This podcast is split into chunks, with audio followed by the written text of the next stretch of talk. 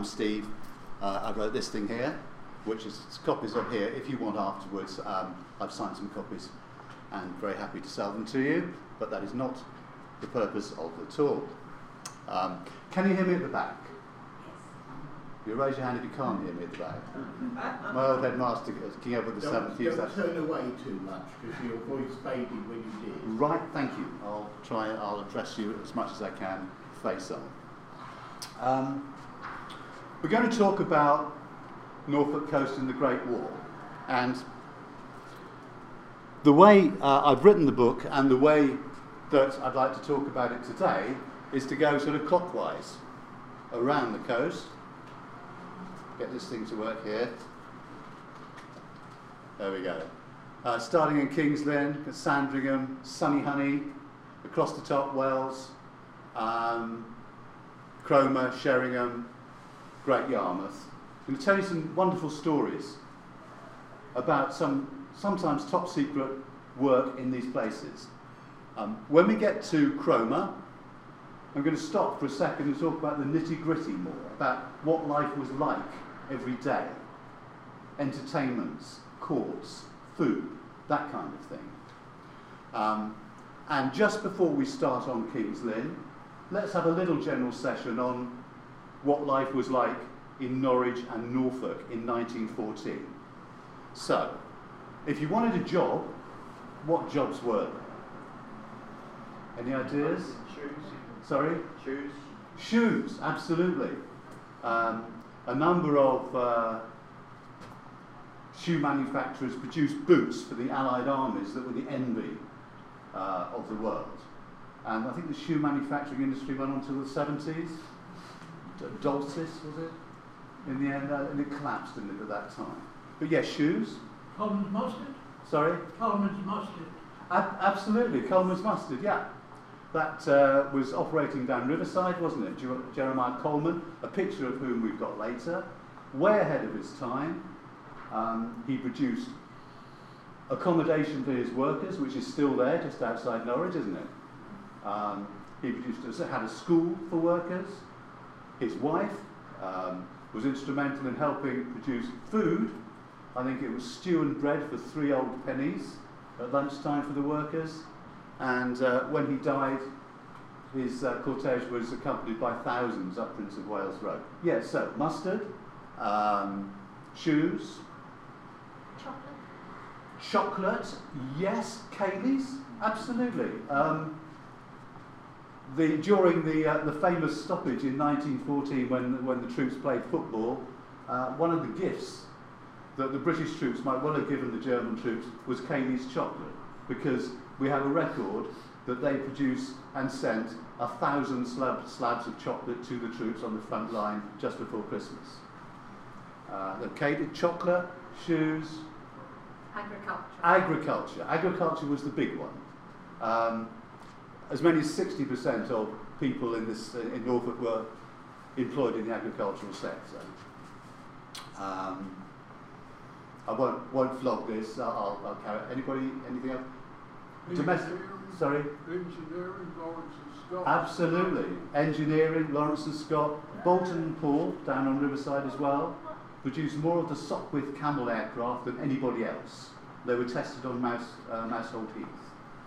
So my, I live actually in a flat that was part of the warehouse of uh, Boulton and Paul now. So um, that's a, a nice little thing for me uh, to think that I'm, I'm living uh, in a place where Sopwith Camel manu- uh, aircraft were manufactured.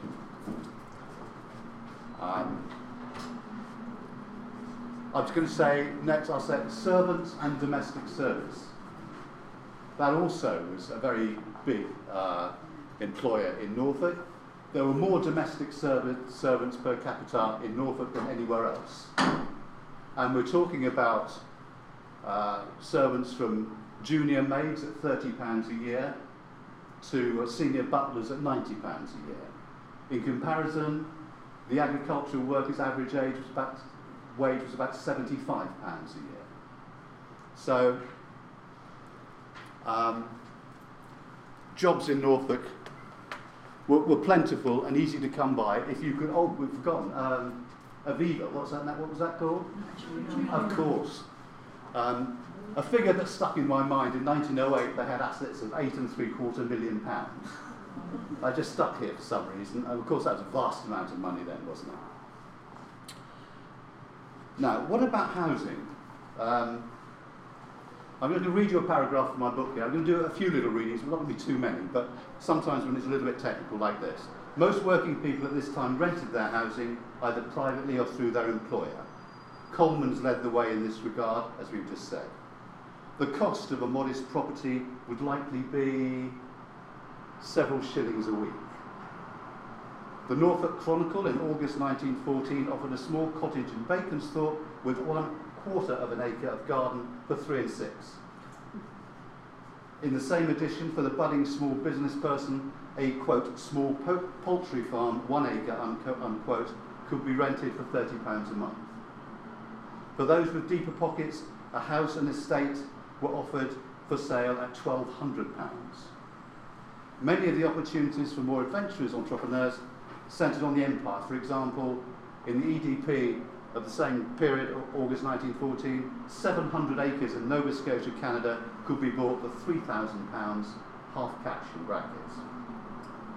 Okay, so very briefly, that's what life was like in jobs and housing uh, in, in Norwich and Norfolk at this time.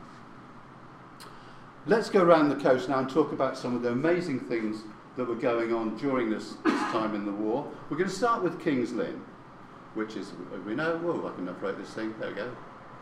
Um, has anybody heard of Chaim Weizmann? Chaim, C H A I M, Weizmann. He was the first president of Israel in 1948, but in 1916 he was a famous research chemist at the University of Manchester. Why is this important? Because in 1916 the British guns largely fell silent through a lack of cordite. Cordite, as we all know, I'm sure, was necessary to operate guns. And an essential ingredient of cordite was acetone. And acetone was generally produced using large quantities of wood, beech and maple especially. By 1916, this was obviously not possible anymore with the U-boat campaign, and Lloyd George, who became Prime Minister in 1916, was a friend of Chaim Weizmann, and he asked him to perform a miracle to find another way of producing acetone. But obviously this was top secret, the British public could not be aware of this. Um, and uh, Chaim Weizmann came up with a, a mechanism called Weizmann's organism, which produced large quantities of acetone from various foodstuffs, maize, wheat, and grain in particular. And one of the factories was in King's Lynn, the other one was in Dorset. Um, this was so successful that British guns had no problems firing until a little bit before the end of the war in 1918, um, when Lloyd George said to him, Can you do something else? We need just a little bit more. And he, um, he, he, he, he set about providing another method which involved conkers. Um, my section of my book is called King's Lynn Cordite and Conkers. I'm sorry about that. Um, scouts and kids, and even the Queen Mum, apparently, in uh, the, sorry, the Queen in Sandringham, were recorded as going and picking up conkers, putting them in buckets, and taking them to a central depot where there were several pence per bucket. Several pence per bucket was offered. But so successful were the scouts in doing this that they produced far too many conkers, and uh, huge mountains of conkers were left to rot. This system uh, of producing acetone, unfortunately, was not as successful as the previous one, but it didn't really matter because the war was obviously being won at that time. Um, let me show you this gentleman here.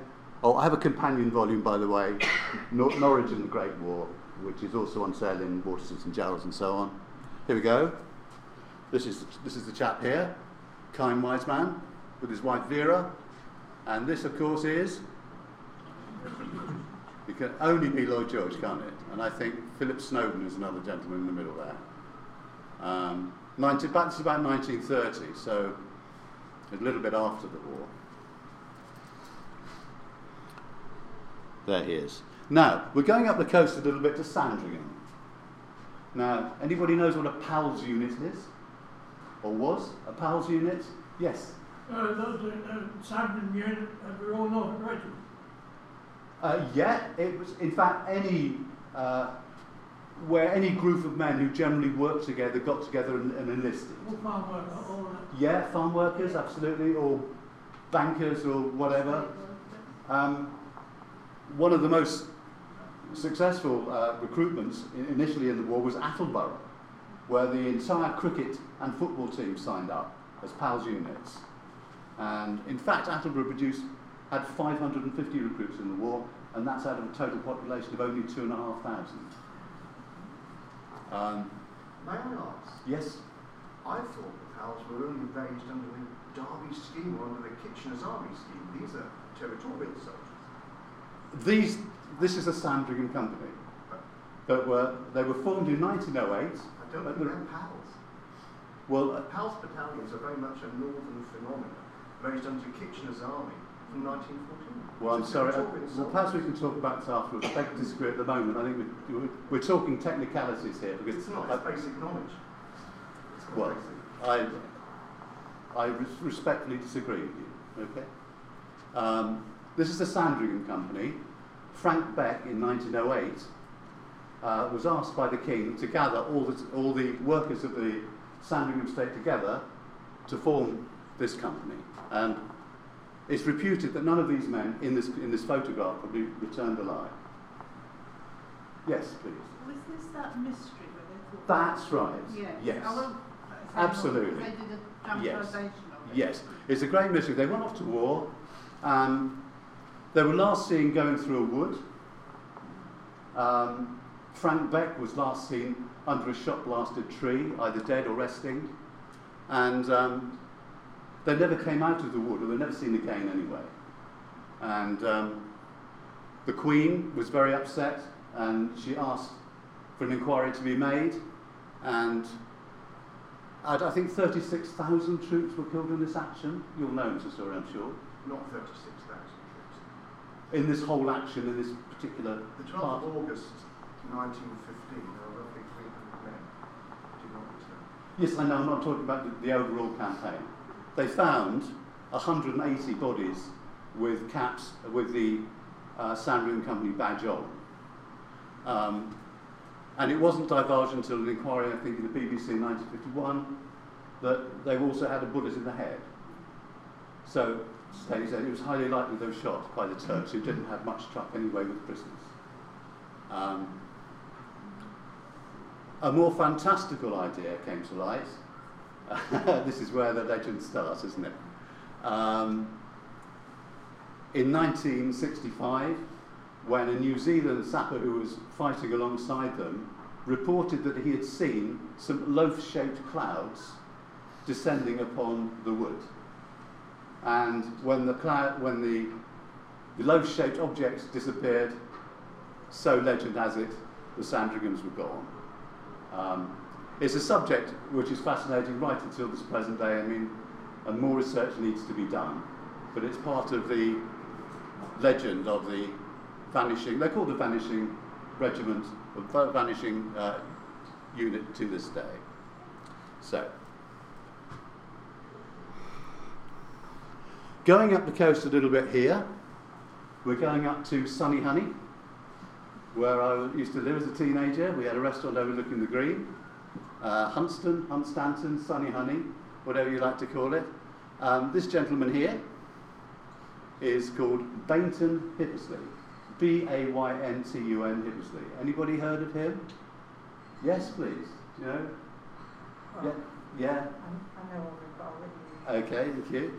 Um, he was a, a fairly, an amateur wireless wireless operator and enthusiast, and um, he. There were a lot of these in Britain at that time. He is reputed to have heard messages from the Titanic going down in 1912. And when the war came about, the government was obviously very keen to uh, use men like him for their expertise and, frankly, lack of costs. And they set him up on the Hunstanton, Cliffs with his friend Edward Clark, I believe, who, um, and they set him up in, in a wooden hut which came to be known as Hippisley's Hut. This still exists today. It was offered for sale uh, three years ago as a five-bedroom extended house for £575,000. So I find absolutely fascinating. You, you think, where is the hut in the middle of that lot? Um, but he was very effective in listening into the uh, orders of the German U-boats and the uh, German High Seas Fleet, and uh, is reputed to have uh, been very important in the Battle of Jack- Jutland, which was the most important naval battle of the war in 1916, by, by, his, by means of his communications and his interception the British knew where the German fleet were and at various important stages of that battle. Um, you can still, sometimes you used to wander out, obviously, onto the cliffs. This is at Old Hunstanton. You can still wander around there by the, by the old lighthouse and um, do their stuff on the, uh, outside. Um, this is a, actually this is uh, a picture of the Aboukir, um, known as the Suicide Squadron. The Aboukir, the Cressy, and the Hogue. They were obsolete ships even in 1914, and three of them were sunk within the course of about 90 minutes. Um, now I say this because in the book I was very privileged to be helped by local historical societies, one of which was in Wells, and a lady there called Maureen Dye traced uh, so did some original work on the fate of her, one of her ancestors, who was on the Aboukir when it was sunk. He was sent a message from the government, the usual thing saying missing in action or killed in action, but in fact he wasn't. She found that he was picked up with about 278 other, other uh, people by a Swedish ship. and um, he actually died on board the Swedish ship but he was given a great funeral, uh, which was attended by the vice consul, British vice consul in Sweden, when, he, when the ship uh, decked. So it's a very important little point. People are doing original research into their ancestors in the local history societies around our, around our coast. Now then, where we go next? Oops, not him yet. Um, or Stookie? I found when I'm been doing my research, people swear to both. You know, some say Stiffkey and some say Stookie. Uh, this gentleman, anybody know who he is? He was the rector. He was the chap that was a naughty boy, isn't he? Was the chap who was a naughty boy. That sums it up very well, yeah. Harold Davidson, who um, he went to Exeter College, Cambridge, but he wasn't very academic and he got sent down because he preferred to be somewhere else most of the time, mainly in the theatre. But he was um, a very powerful speaker, apparently, and he had great connections, and he was appointed to the prime um, living of Stiffkey and Morston. Um, he was only five foot three, very energetic, very much active with all his parishioners. He tried to know all of them personally, apparently. One of these little human dynamos. Um, in the First World War, he served aboard uh, HMS Fox and HMS Gibraltar. Um, and he used to, um, he was once found in a brothel, but he claimed he was looking for, for a girl that was known to his men. And nothing more was said on that particular occasion. He came home in 1918, not entirely happily because his wife was pregnant and he'd been away for a little while. However, he accepted his wife's daughter as his own and carried on with his ministry. He had, however, a secret. Well, it wasn't exactly a secret, but it was something you didn't shout about in that prudish era. He used to like to go to Soho and visit the prostitutes there, um, take them to tea, um, and see if he could find them decent employment or alternative employment uh, and accommodation away from what he saw as their shopping vice. He estimates in his diaries that between three and four thousand girls were seen by him in this way. Now, I think it was in 1930, he missed Remembrance Day service, and he made an enemy of a chap called Townshend, I think, Marcus, uh, Mr. Townshend, who owned a lot of land in the area. And um, he was accused by this Townshend chap of insulting the dead. And news came out that he could possibly have been delayed because he was with the girls in Soho. He was reported to the church authorities and proceedings begun against him, which, if he was found guilty, would result in him being defrocked. Um, I think it was in 1932. Oh, they employed an, uh, a private detective to follow the girls in London, and there was just one girl who said anything dishonourable about him, and that was when she was drunk. And when she was sober, she recanted and tried to commit suicide. But the church laws ground on, and he was found guilty on all counts and defrocked. Um, his life became even more bizarre. It's reputed that he applied to become a football manager and then to manage a nudist colony. And then he took to appearing in a cage in a, a fun fair in Skegness, um, where he would uh, be in the cage bemoaning his fate and he would be prodded by somebody uh, representing the devil. Um, he upped his game a little bit, uh, or a lot, after that. Obviously, wasn't getting the attention he, deserved, he, what he desired. So he went into a cage with a couple of lions. Well, a lion and a lioness called Freddie and Toto. And in 1937, uh, one day he went into the cage, he, he trod on the male lion's tail, that's Freddie's, sorry, the female, Toto's tail, and Freddie uh, attacked him. He died two days later, and it's reputed that his last words were, Did I make the front page? it's an amazing tale. There, has been, there have been several plays about it, there's certainly been more than one book, there's even been a musical um, about him. So, Stiff, Stiffkey we go on now to. Who's this chap? Rupert Brooke.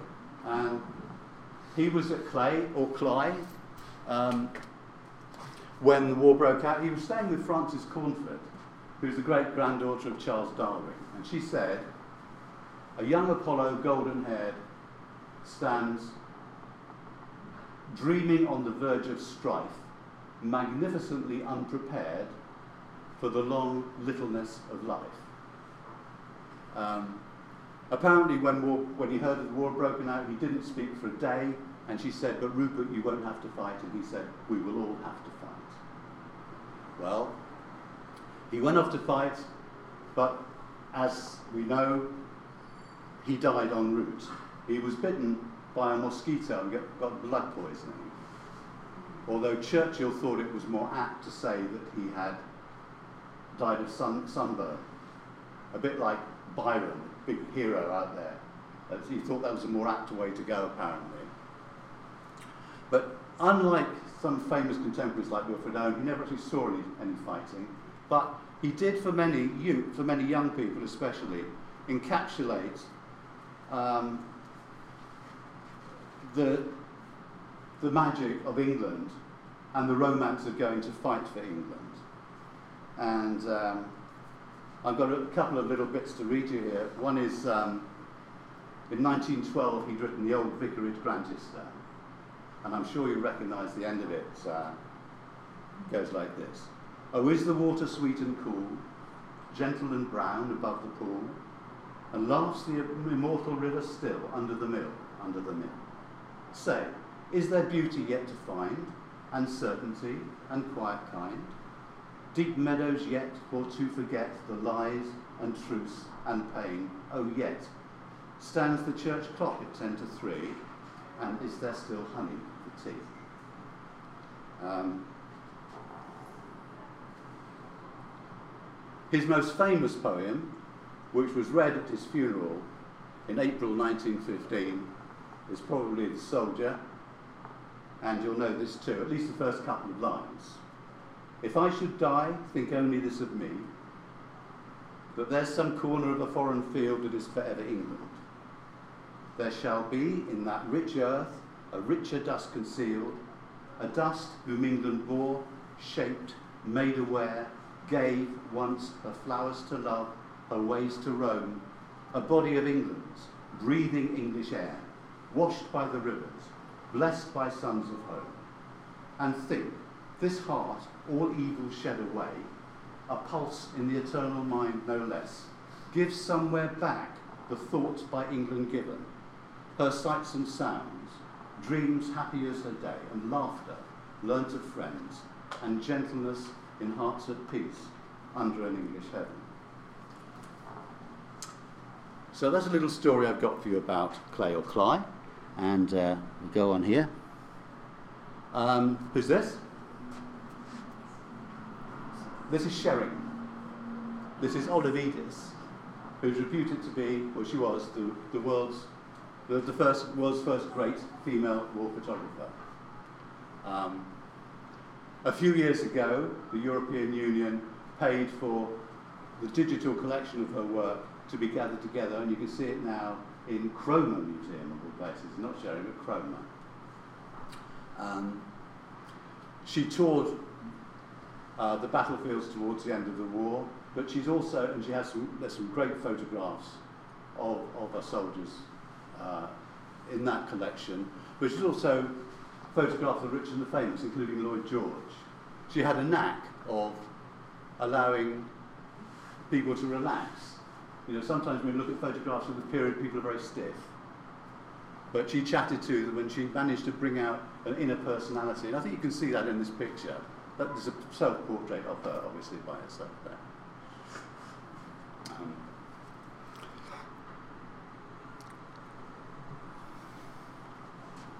Recognise this? Yeah. Uh, the Sheringham High Street taken from the water tower, or the clock. Um, that's 1913. This one with the, uh, the chubby Bobby here, there, on duty. Um, the reservoir was in fact, it was the, um, sorry, the, it was in fact a reservoir, the water tower originally here, and the clock was donated by Miss Mary Pym in 1903. Uh, we went out uh, a couple of years ago before the book was published, and I tried to stand in exactly the same place, which is this picture over here. Um, it's absolutely remarkable. If you look at the, the buildings, the bay windows, they're exactly the same.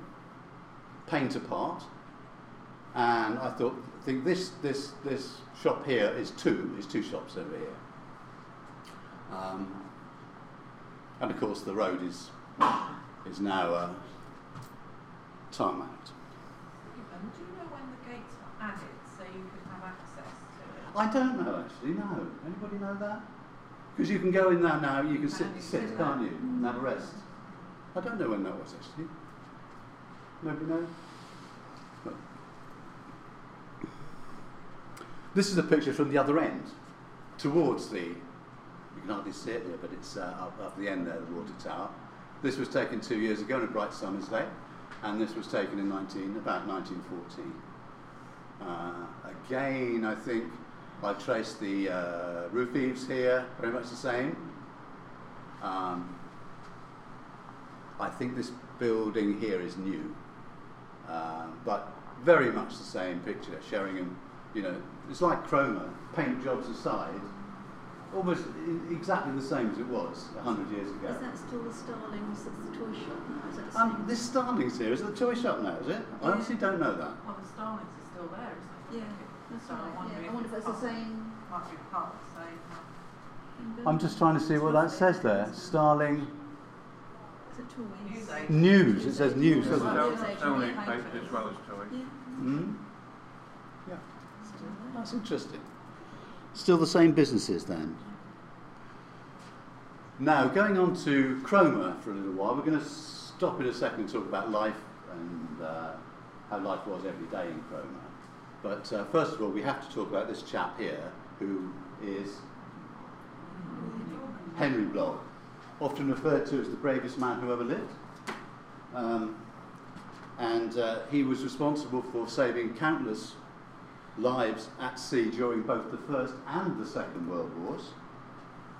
And I'll just read you a little bit here because it's amazing. I don't want to miss any bit of it out. Henry Blogg's gallantry is without equal in the history of saving souls at sea, and he is commemorated today at his museum in Cromer.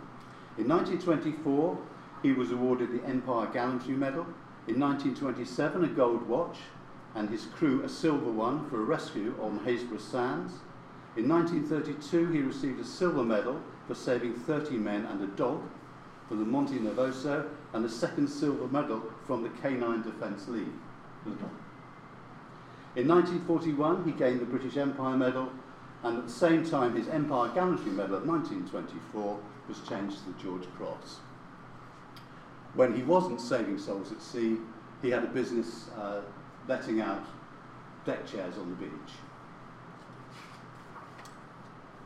Right then, how was life in Cromer at this time? Um, got a picture or two here as well, I think. There we go. Gentleman showing me your picture of the, the pier. Um, yeah, this is this was taken about um, 1902, I think. This one on the left, slightly out of focus here. Sorry, on the right, it's about 1902, and that's a modern day version of the same thing. Um, you'll see it's very much more built up on the pier, and um, at the end, the lifeboat now launches from the pier, there, from, from the end of the pier, so it's got more building there too. Um, this is the Hotel de Paris.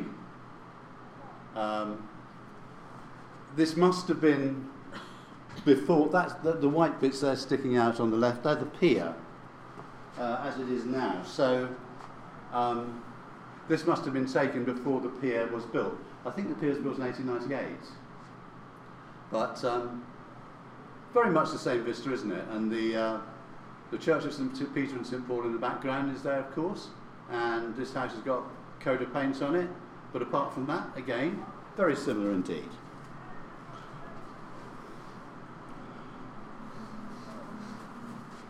Anybody know where this is?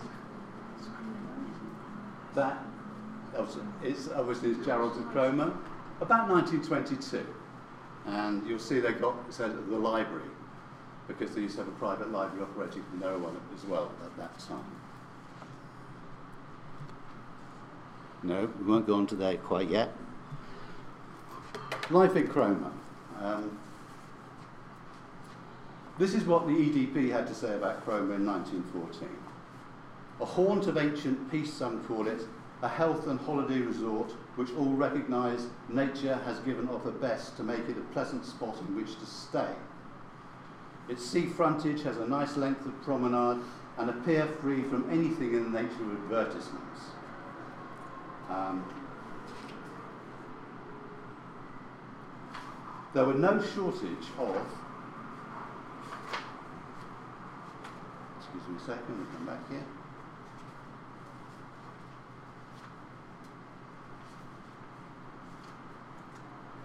Yeah, there were no shortage of adverts encouraging you to spend your money if you could.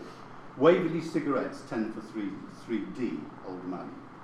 Night Fight, the premier wine food of the world, unrivaled for anemia, weakness, nervousness, and want of energy, enriches the blood, invaluable for convalescence and recommended by physicians. The Edwardians had an enormous array of pills for everything, and if, if you believe the advertisements, they could clear you of pretty much anything. Um, Overland, a car we don't hear of now, 1914. There were more Overlands sold, this is an advert, than any other standard touring car in the world. Five-seated touring car with full equipment, including electric lights and Gray and Davis electric starter, £275. Yes? Is it the same Jarrold as in Norwich, same family? It's the same family, yeah? Yes. Same business. Yeah. Yeah. We have a, a modern day picture of this in the book as well. Um, it's almost again exactly the same. Uh, the, the building next door is a post office, and it still is a post office. And these buildings are going down the street are exactly the same, although they've been painted. And Jarrold's frontage is a little bit different. Um, dating journals continued. There are a lot of dating journals in these days. Sorry. just going to say the only difference is uh, uh, that Narrow was obviously uh, um, uh, just at the end of uh, the square there, uh, that was, that's all been demolished, obviously. Uh, What, down the bottom here? Wasn't right, that's it. Right, yes. There it is, yes. But I think this, this street is the same, isn't it, round here? That one is uh, same, uh, uh, obviously, the narrative, the idea of it was very narrow, along, they tried to widen it, uh, destroy the heart of the, uh, the town, Right. Oh, well, thank you for that. Um, dating journal. Don't marry a German, but don't let the Germans stop you getting married. Many happy marriages have been brought about by the Matrimonial Circle, an introductory journal containing hundreds of genuine advertisements. Um, this was all before uh, early 1914. By 4th of August, the mood had changed and the war was very much in everyone's mind, as the Eastern Daily Press reported. Quote, Cromer and Sheringham send their national quota to the national call. There was great applause on Cromer Pier on Sunday night when the Royal Italian Band played the national anthem. Trade went on as well as could be expected. Um, the Eastern Daily Press carried an advert on the 1st of February 1916 reminding people that car purchase was quite possible in case they should feel disinclined. Um, they advertised a town car for £185, a four-seater for £135, delivery van £130, two-seater £125, service in Cromer, Dereham, Fakenham, Norwich, Stalham, Thetford and Great Yarmouth. A feature too of life in Cromer and in the rest of Norfolk was that people were encouraged to eat less. Um, guest houses and hotels were, by December 1915, required to restrict the eating habits of their patrons, as reported in the local papers. Um, quote, lighter meals, the restricted menus. The regulation of meals order came into operation yesterday, but in the interest of economy and to safeguard our food supply, we are required to eat less. Courts. The courts continued to be busy, and the following cases were reported in the Eastern Daily Press in 1914. I've got a couple here. Um, Norwich Quarter Sessions, foul ste- stealing charges. John Henry Prittoff Baker pleaded not guilty to stealing 25 game fowls, property of Ernest Edward Fish of Scottow. Prosecutor said he missed the fowls on the 8th of February from their portable fowl houses. The leather hinge of one of the doors had been cut through, Mr. Dodson to witness. Anyway, they were not in the habit of tearing the hinges off their doors. Laughter. Witness, no. The prisoner was sent, found guilty and sentenced to six weeks with hard labour. Um, Francis Charles Barber, chauffeur, Cromer, was summoned for driving a motor at a speed dangerous to the public in Church Street. From the evidence of Inspector William Pyle, it appeared that seeing defendant driving fast, he called for him to stop. He put the pace at about 20 miles an hour. there were pedestrians about at the time. Defendant said that his car was six years old and noisy. He's put his speed at about 10 miles an hour. The chairman said that the magistrates were unanimously of the opinion that the case was proved. Defendant would be fined 10 shillings with 10 shillings costs. And of course, a new uh, feature of the courts was people breaking regulations, especially lighting regulations. And the following is given in the Norfolk Chronicle and Norfolk Gazette on February the 23rd, 1915. And it's headed Cromer Petty Sessions, Unshaded Lights at Mundesley. Alice Powell of the Clarence Hotel, Mundesley, was summoned for failing to effectively obscure lights on June the 20th. Special Constable gave corroborative evidence. He said, she said it was the fault of the servant. She was fined £2, including costs. James Francis Dennis was summoned for failing to put out a light at the Grand Hotel Cromer on the night of the 3rd, July the 3rd, about 11 p.m. Military observer saw bright light which could be seen out to sea. Called for it to be put out three times, but no, no result, so threatened to put a bullet through the window.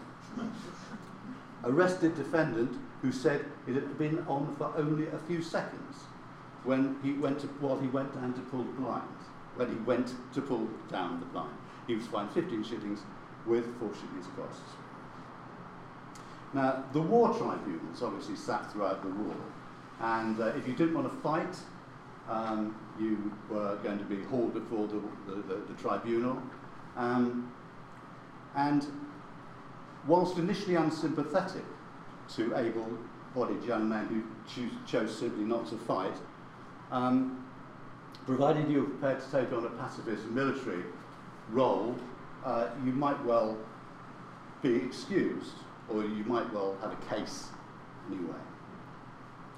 Uh, wouldn't necessarily excuse you, but um, they would listen. Um, these were a couple of cases um, from time. Cromer Tribunal, single man's responsibility. An appellant who had had one period of exemption applied on the grounds of financial and domestic hardship.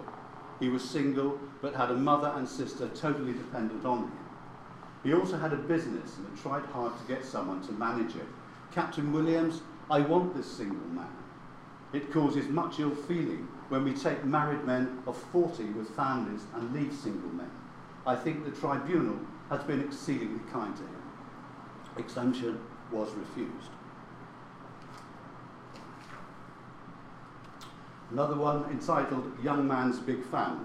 A travelling hawker who was represented by his mother was stated to be aged 23 and to have a wife and eight children dependent on him. His wife had six when they were married.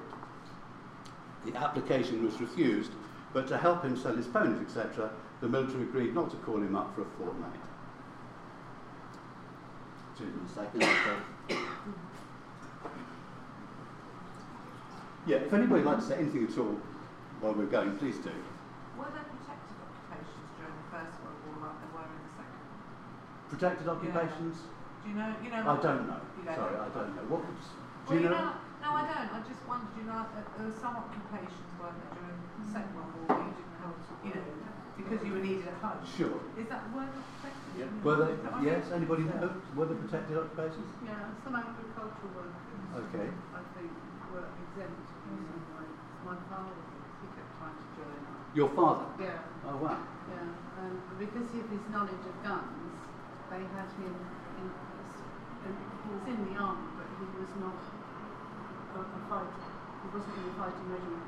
He was used to train um, captains in Bath with uh, handguns, and he did quite a lot. He never really talked about it because I think he was still possibly under the, the Sixth Act. Some people who went to France how to use handguns because of his training as a well, he was a farmer, but he knew his guns. Right. I, I don't know a great deal about Right. it. We've got we've got some information about it, but I did know that he was exempted because of that. Oh, thank you. So there must have been people.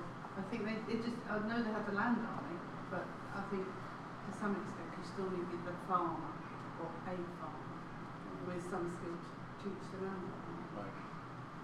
Just a thought. Um, okay, that's a rough, that's a little bit about Cromer and how life was. Let's go on before we finish soon. Um, that big thing there is a, a Zeppelin. That's actually a British Zeppelin. Underneath you've got um, Sopwith Camel. Um, the first the first um, attacks upon the coast of East Anglia, I think it was 15th of January, uh, or 29th of January 1915. Try the 19. Thank you very much. 19th January. Um, when Zeppelins appeared above Great Yarmouth, and they then followed the coast around, or perhaps blown around more, and they went around Sheringham, the Runtons, Cromer, and Hunstanton ended up in King's Lynn where they did a great deal of damage. It's important to mention the Zeppelins because obviously at the beginning of the war they were seen by the government as a great threat. They didn't know anything about them. They seemed to be a great threat, but I think by 1916 they were seen to be ineffective really from a military point of view. Um, an airplane design developed by leaps and bounds. Um, this is a, a bomb that was actually dropped in King's Lynn and failed to detonate. It gives you an idea of the bombs that they dropped. Um, now, we're coming to Great Yarmouth now. Um, apart from being the uh, seeing the first zeppelins above it, um, there was also also uh, a very well-known shooting down of a zeppelin off Yarmouth seafront, um, which I think was the L-23. But um, crowds lined the seafront, and three British planes tried to down it. Uh, the first two approached it from below, apparently, and the guns jammed. The third one managed to empty their cartridges, their, their magazines into the Zeppelin, became a fireball, and plunged into the sea. Um, that's got nothing to do with these two gentlemen. These two gentlemen, uh, I have a chapter in the book called Out at Sea, and there were some amazing heroics going on off our coast. Um, anybody know who this, who either of these two might be? Um, this chap here is called Tom Crisp. If you go to Lowestoft, there's a Tom Crisp Way as you enter the town. Anybody know that? Um, he's wearing their Distinguished Service Medal. Um, I'm going to read you what, what he did. I'm also going to read you a little bit of what this chap did as well. The reason being that I don't want to miss anything out because it's amazing. Um, the legend of Tom Crisp, first of all. Tom Crisp was the East Anglian skipper of the smack Nelson, and he was in the North Sea on the 15th of August 1917 with the fishing smack Ethel and Millie when he saw a U-boat about three or four miles distant. His crew immediately went into action, manning their 13 PDR gun. They were, however, no match in range for the gun of the U-boat, the EU, the UC-63, which after several shots finding range, tore a hole in the smack's wooden bow. Another shot passed through Tom Crisp's body, and although falling to the deck mortally wounded, he kept command, giving the helm to his son, who was also called Tom. He ordered confidential books to be thrown overboard and released the ship's pigeons, which is how you used to communicate in those days, with the message Nelson being attacked by submarine, skipper killed, send assistance at once. Meanwhile, the crew had stopped firing back, and his son, Tom Crisp, managed to launch their little boat. He said, Come on, Dad, we'll get you on board. And he said, No, leave me, I'm done for. And Tom Crisp Jr. and the crew watched as his father sank in his smack. Um, Tom Crisp Jr. and his crew were picked up by a destroyer a few days later, and he was summoned to Buckingham Palace, where he was given a Victoria Cross for his father. So that's, that's an amazing little story there about this chap. This one here, he's called Charles Fryatt. And um, what he did is truly amazing. You won't believe this, I'm sure. Um, he was a well-known captain who worked for the Great Central Railway Company, which basically operated between Tilbury and Rotterdam. He first came to fame when, on the 2nd of March 1915, he was in command of the Wrexham and was ordered to stop by the U-boat U-12. He refused, ordering all available crew to help stoke the boilers and managed to outrun the submarine. He was presented with a gold watch by his employers. He executed the same escape two weeks later when in command of another ship, the Colchester. On the 28th of March, in command of yet another ship, the Brussels, he was ordered by the U-boat U-33 to stop, but set his ship to ram the U-boat at full throttle. The German ship managed to dive just in time, but this enabled the captain to escape. He was given a second gold watch. He came under attack in the same ship twice more, this time by torpedoes which missed, and he subsequently managed to outrun two U-boats. However, on the 2nd of June, he was cornered and his ship captured. There was no escape this time. He and his crew were interned. The German High Command decided that he must be tried by a naval court, and he was accused of deliberately attempting to ram a ship. Now, of course, he had attempted to do this, but according to Winston Churchill, it was a legitimate act of war. Um, however, the German court found him guilty, and he was shot immediately. The tale bears more than a passing resemblance to that of Edith Cavell, who I'm sure we've heard of. Um, she, she was a, nurse in occupied Belgium and she was shot by the Germans in 1915, I think. Um, both, um, both shootings produced outrage in Britain and were responsible for the recruitment of many thousands of people. Um, both Charles Fryatt and Edith Cavell were brought back to Britain at the end of the war in the same railway carriage. He was buried at Dovercourt, and Edith Cavell was brought back, and as we know, now lies Life's Green in Norwich Cathedral. Well, they, they've redone her grave lately. Have seen that? I personally don't like it as much as I used to. The old one is. They've sort of tarmacked over. Right. Now, I'm going to end up now with a bit of fun. Um, a picture quiz. Um, this really is, is not just frivolous, it's a way of, of getting, uh, mentioning some things that we just don't have time to mention properly uh, in the talk. Um, we're going to link in with them by the pictures, link in with these things by the pictures. So, where and what is this? Tower at Great Yarmouth. Uh, yes, it is. Yes. It, what kind of tower is it? That's an observation. It's an observation tower, absolutely. Um, you, you went in there and it went up and down. And uh, you can't see it here, but it's 3, 3D. Sorry? Until it didn't down.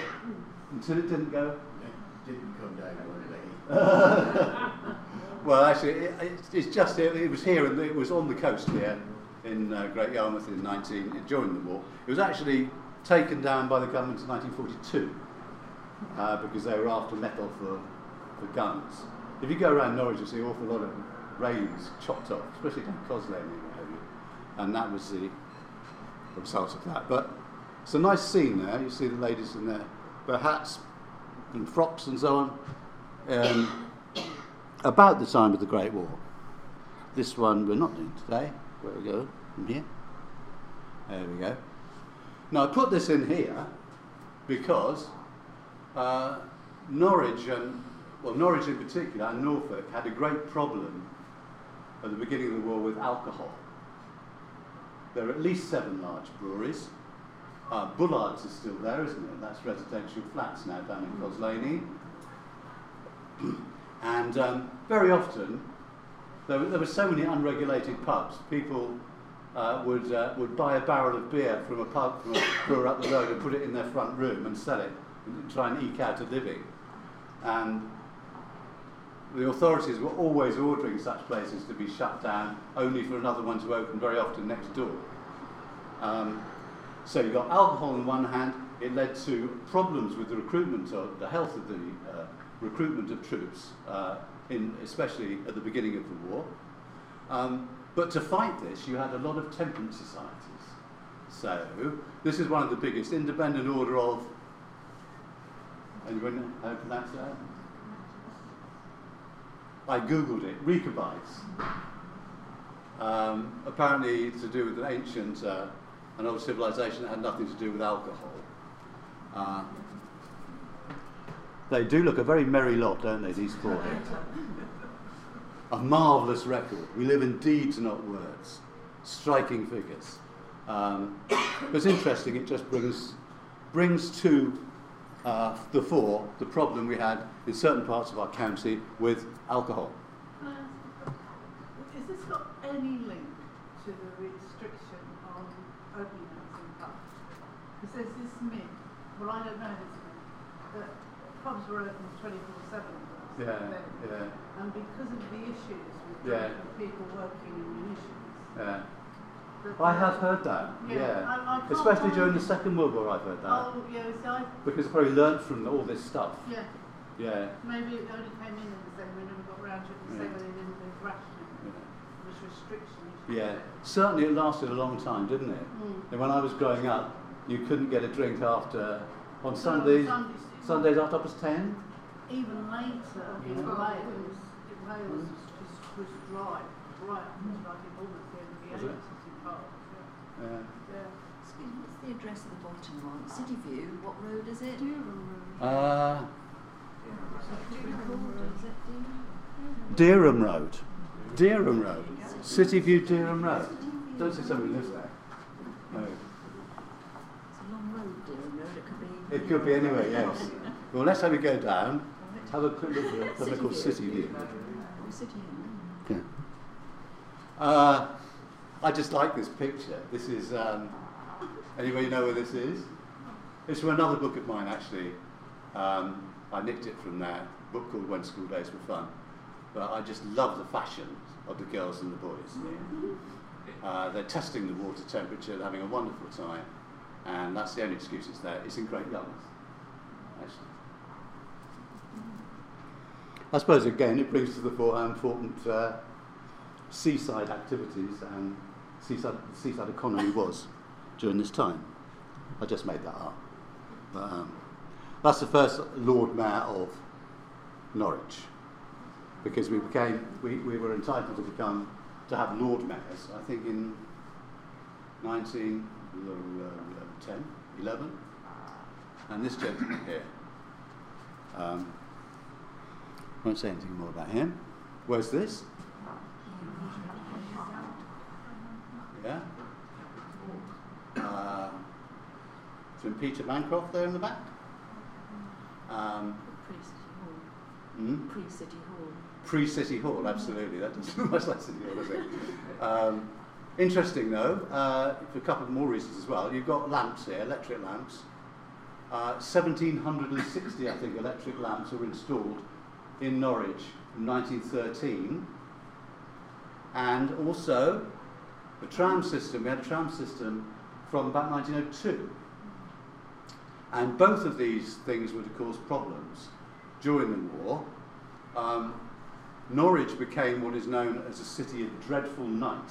So stringent were the regulations about not having lights. Um, so the, uh, the glory that was the um, lighting system had to really wait until after the war to, uh, to come into its own. Uh, trams were actually quite comical. Um, for a time, uh, they were only allowed a candle inside. That was later upgraded to a light. Um, and for a time, they didn't have a light outside either. Um, people used to wander around with umbrellas in the pitch dark looking for their houses and sometimes causing each other damage. And there are stories of people going into the wrong house. You go in, you're tired, you flop down, you say, Where's my cup of tea? and you realise you're not in the right place. Um, the Eastern Daily Press had a mis- mischievous report saying that as people had to stay in longer, they started to read greater literature, they called it, presumably the classics. And the final sentence of one such report I remember reading said, um, the Scots had always enjoyed greater literature. Whatever that meant. Perhaps the writer was a Scot. But uh, no, here we go, that's Norwich indeed. Norwich Market. Uh, that's just a very nice photograph of a ship, of a ship, of a shop, a ship shop, of a shop um, in Sheringham. Um, you notice that says and library as well. So a lot of places, although Norwich had a library since I think about 17 something, uh, private libraries are very popular. Uh, we talked about this gentleman earlier, uh, to do with something yellow. Colman. Yes, that's Mr. Jeremiah Colman. Um, I don't know what he think now about what's going on with his firm down the river. Um, anybody recognise this? It's about 1913. That store is still there, although the frontage is different. Pardon? No, it's not Thorns, no. It's actually in uh, Great Yarmouth. Palmer's, absolutely. Palmer's. Um, and in the book, we've got a picture taken from the same place. It's got the modern uh, the modern frontage, but the um, don't seem to work again. These uh, windows again exactly the same, painted differently, but the top of the street is the same, more or less. Oh, there we go. There it is. Didn't realise we had it hit it. Um, I think the frontage is probably more elegant there than there. Oops, and let's go on to him then. Here's Voren Baron von Richthofen, yeah, known as the Red Baron. Um, the first great aviation hero, really, because um, airplanes were very much in their infancy as the war came about. The first flight in, in uh, Norfolk was only in 1912. Um, uh, a monoplane called the Firefly, Mr. B.J. Hicks, I recall, flew a few hundred yards. Uh, this chap was the terror of uh, British fighters. Um, we had our own heroes, of course, like Albert Ball. Um, but this, he remarked that the Red Baron said he lost his lust for hunting for about 15 minutes when he'd shot down an Englishman. He was killed, in fact, following the fight with a Sopwith camel that could well have been made in Norwich, because more Sopwith camels were made in Norwich than anywhere else. He managed to land his plane, he was shot, he managed to land his plane, but he died. There is controversy that people on the ground shot him too. It's not absolutely proved that he was shot in the air. But, um, hmm. That's home. This is another picture of uh, George Blogg, Cromer, in the book. And what's going on here, I wonder? Um, uh, clue, it's Great Yarmouth again. Another clue it's St Nicholas Church, which is reputed to be the largest church in England, and I understand several other churches claim the same thing. Um, it's dragging the nets in, fishermen dragging the nets in for blessing before the fishing season started. And finally, to end up with just a glorious view, which is from our book, uh, in the book again, a book by Daniel Tink, who I work with a lot, who takes uh, photographs uh, for us a lot of the time. Uh, this is obviously Beeston Bump looking towards Sheringham. Um, the book actually ends with a 46 mile trek along the great uh, Norfolk path across the top from Hunstanton to Cromer. Um, yeah. Okay, ladies and gentlemen, thank you very much. Should you wish to buy a book, absolutely delighted to sell you one for $12.99. It's signed already. Um, if you'd like me to put a message in, I'll be delighted. But um, it's been a great pleasure. Thank you very much for listening.